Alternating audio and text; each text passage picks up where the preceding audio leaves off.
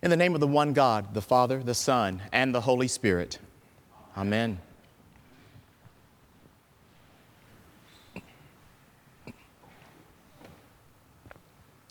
So we are the church. This means that we must be honest. And I know that I am a priest, but just for a moment, I am going to be vulnerable in the pulpit. Things are falling apart. We are in chaos. I look around and recognize that people do not know what to do. Individuals are attacking one another. People are gossiping. They're lying, destroying one another. And while people are concerned about some outside enemy coming and attacking them, while they are worried about the person walking alongside them being the enemy, while people weaponize words like conservative and liberal and independent against people they should be calling brother or sister, they fail to recognize that they are perpetuating a path of destruction as they progress in their selfishness and attempts to shatter the lives of others. If Jesus does not intervene and people don't get their act together, who knows what will happen? This is the state of humanity almost since the very beginning. Our present situation, it comes from embracing messages and ideologies that stand in competition with one another. More often than not, some aspect of those messages and ideologies also stands in opposition to the Word of God. There are a lot of worldly messages out there. They are bombarding the airwaves, satellite signals, social media, and countless websites. Information, misinformation, and disinformation are readily available to all who will receive it. Sadly, these worldly messages have crept their way into the church. People have become divided over issues as they have listened to so many of these alternative messages, and they have failed to hear the message that God would say to them, the message that He continues to speak to His people today. The book of Hebrews, from which our epistle lesson comes, is a book that talks about the message that God has for His people. And bear with me because people talk about whether or not Hebrews is a sermon or if it's a letter, and it seems like it's this big hodgepodge of both. So I'm going to say, bear with me as I try to preach a sermon from a sermon without covering the whole sermon, okay? I mean, the author of Hebrews says, oh, it's brief. I'm like, this is not brief. This is like multiple chapters. This is not brief. But the author opens by saying, long ago and many times and in many ways, God spoke to our fathers by the prophets. But in these last days, He has spoken to us by His Son. Today's reading from Hebrews chapter 2 continues this theme of Jesus as God's ultimate messenger who serves as our merciful and faithful high priest amid our suffering.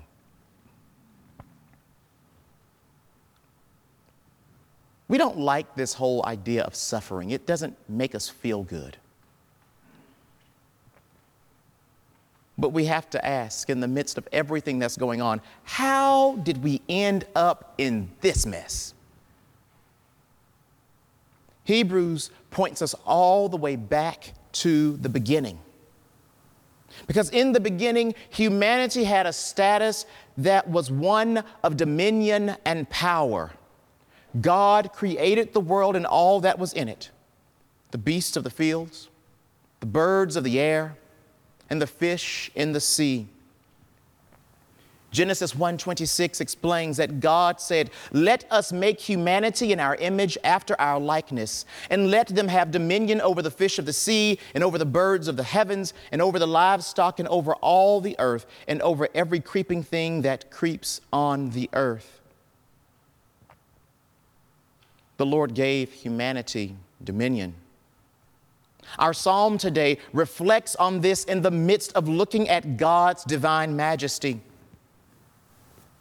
The psalm asks, "What is man that you are mindful of him? The son of man that you visit him? You made him a little lower than the angels to crown him with glory and honor. You made him to have dominion over the works of your hands, and you have put all things in subjection under his feet. All sheep and oxen, even the beasts of the fields, the birds of the air, and the fish of the sea, and whatsoever walks through the paths of the seas." God left nothing outside of humanity's control.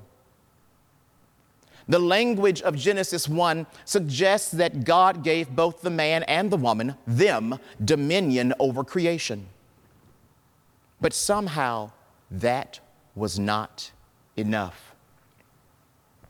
Though he received instructions from God not to eat of the tree of the knowledge of good and evil, Adam ate, and humanity finds itself in its present state.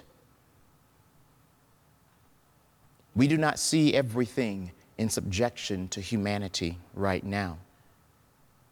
The one who was to rule with the man is now ruled by the man, and ever since then, humans have been in a state of trying to subject all things to themselves, including one another.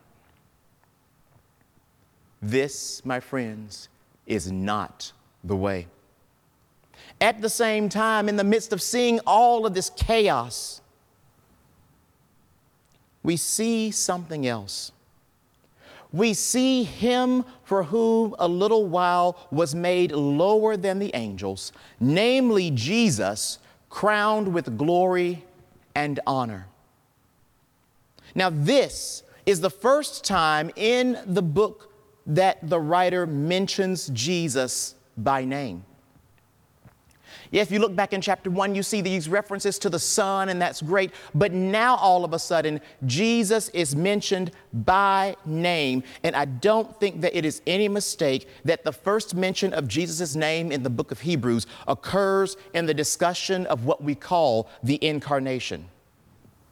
Remember a few minutes ago, I asked that if Jesus did not intervene, who knew what would happen? The wonderful thing is that Jesus does intervene. This event in history that we call the incarnation, the event where God became a human being, is the supreme intervention of God into the human situation. He lived the human life. He suffered human suffering. And he rose to the human goal. He was crowned with glory and honor. Through his suffering, Christ Jesus restored the dignity of humanity. He shows us the way to glory. Right now, we see him. But for those who follow him, eventually we shall be like him. Even as Jesus has identified with humanity in suffering, those of the human family who follow him must be willing to identify with him through suffering. Now note, I did not say that everyone who follows Jesus will suffer, but people must be aware that Jesus promised suffering and persecution to his followers. In John chapter 16, Jesus tells the disciples that they will have tribulation. In Mark chapter 10, Jesus promised persecution to those who follow him. So if Jesus promised tribulation, trial, and persecution, why is it that those of us who follow him so firmly resist that which he told us we would face? when we would walk in his way.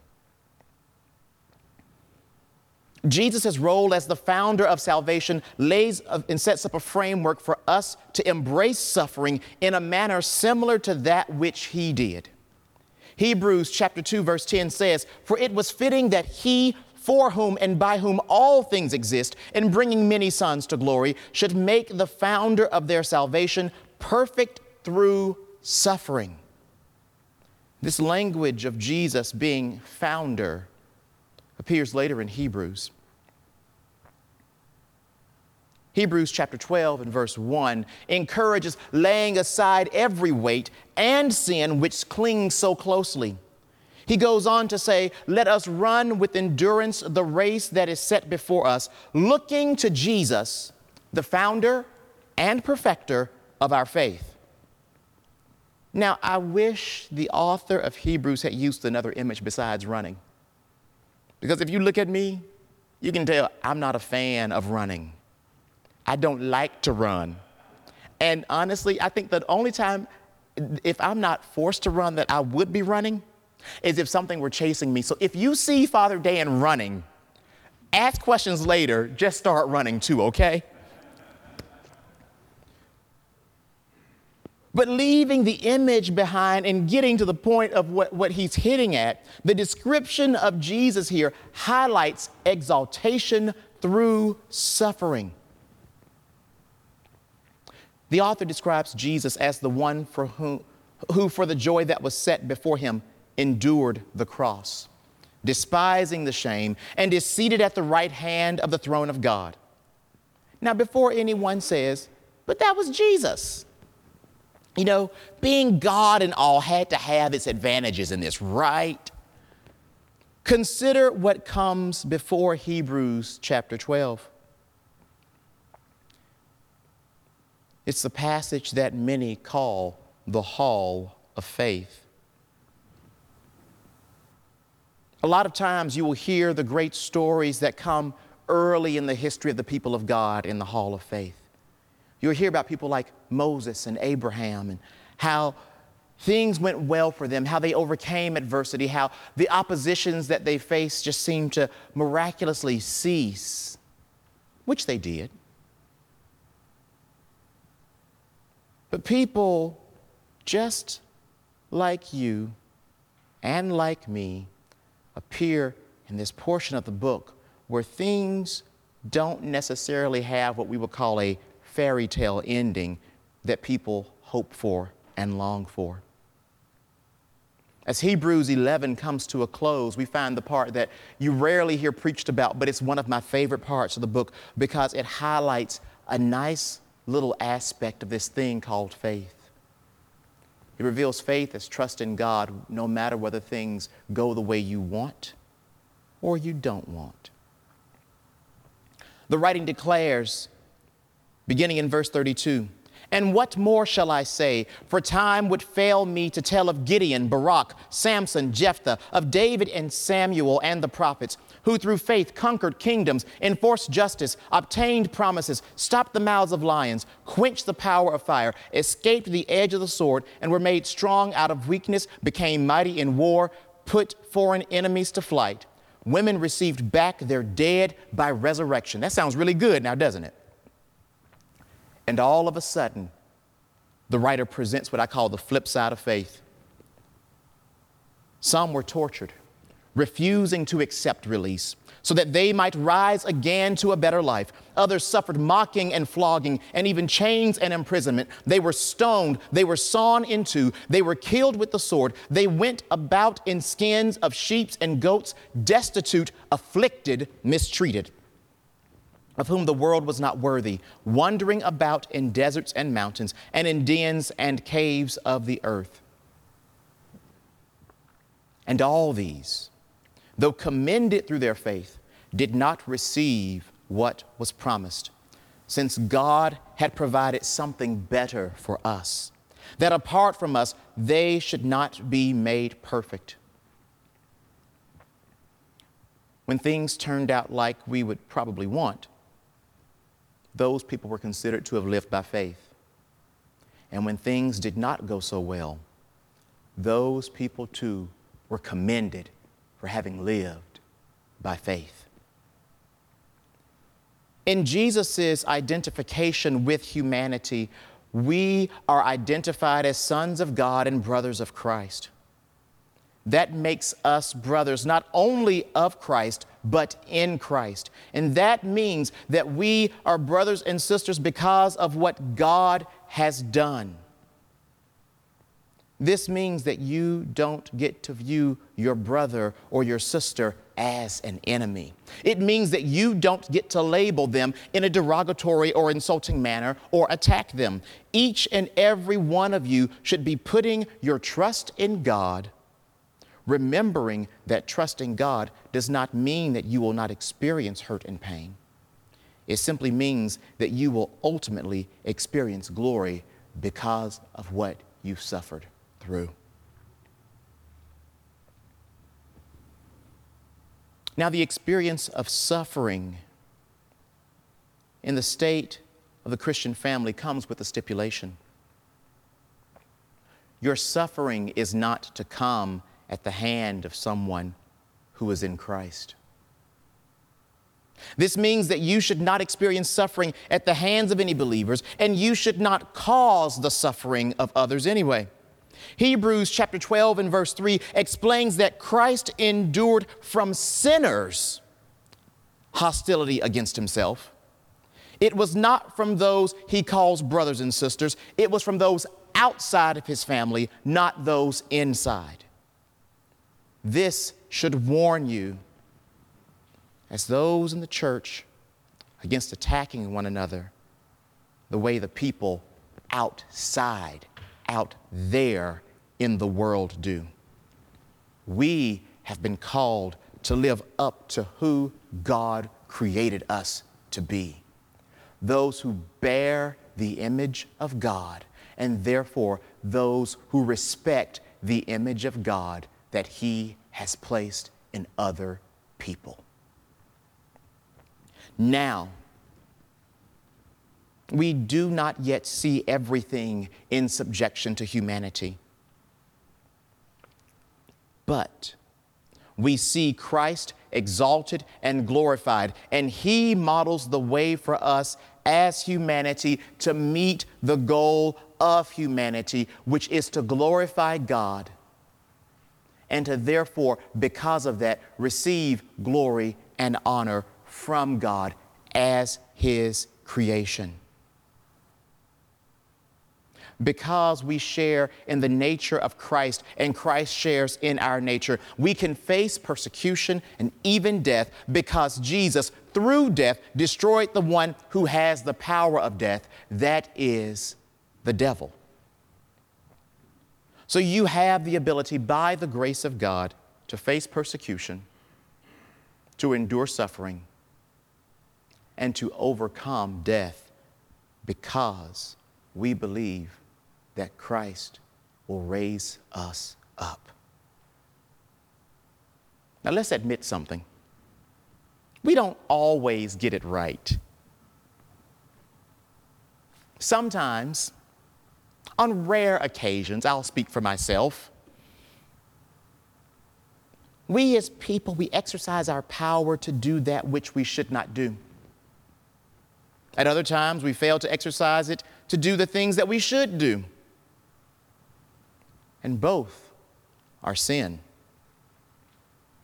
But thankfully, because Jesus was and is a human being, He understands and helps each one of us. He helps you who are in Him, the offspring of Abraham, the writer of Hebrews says, in living a righteous life before God.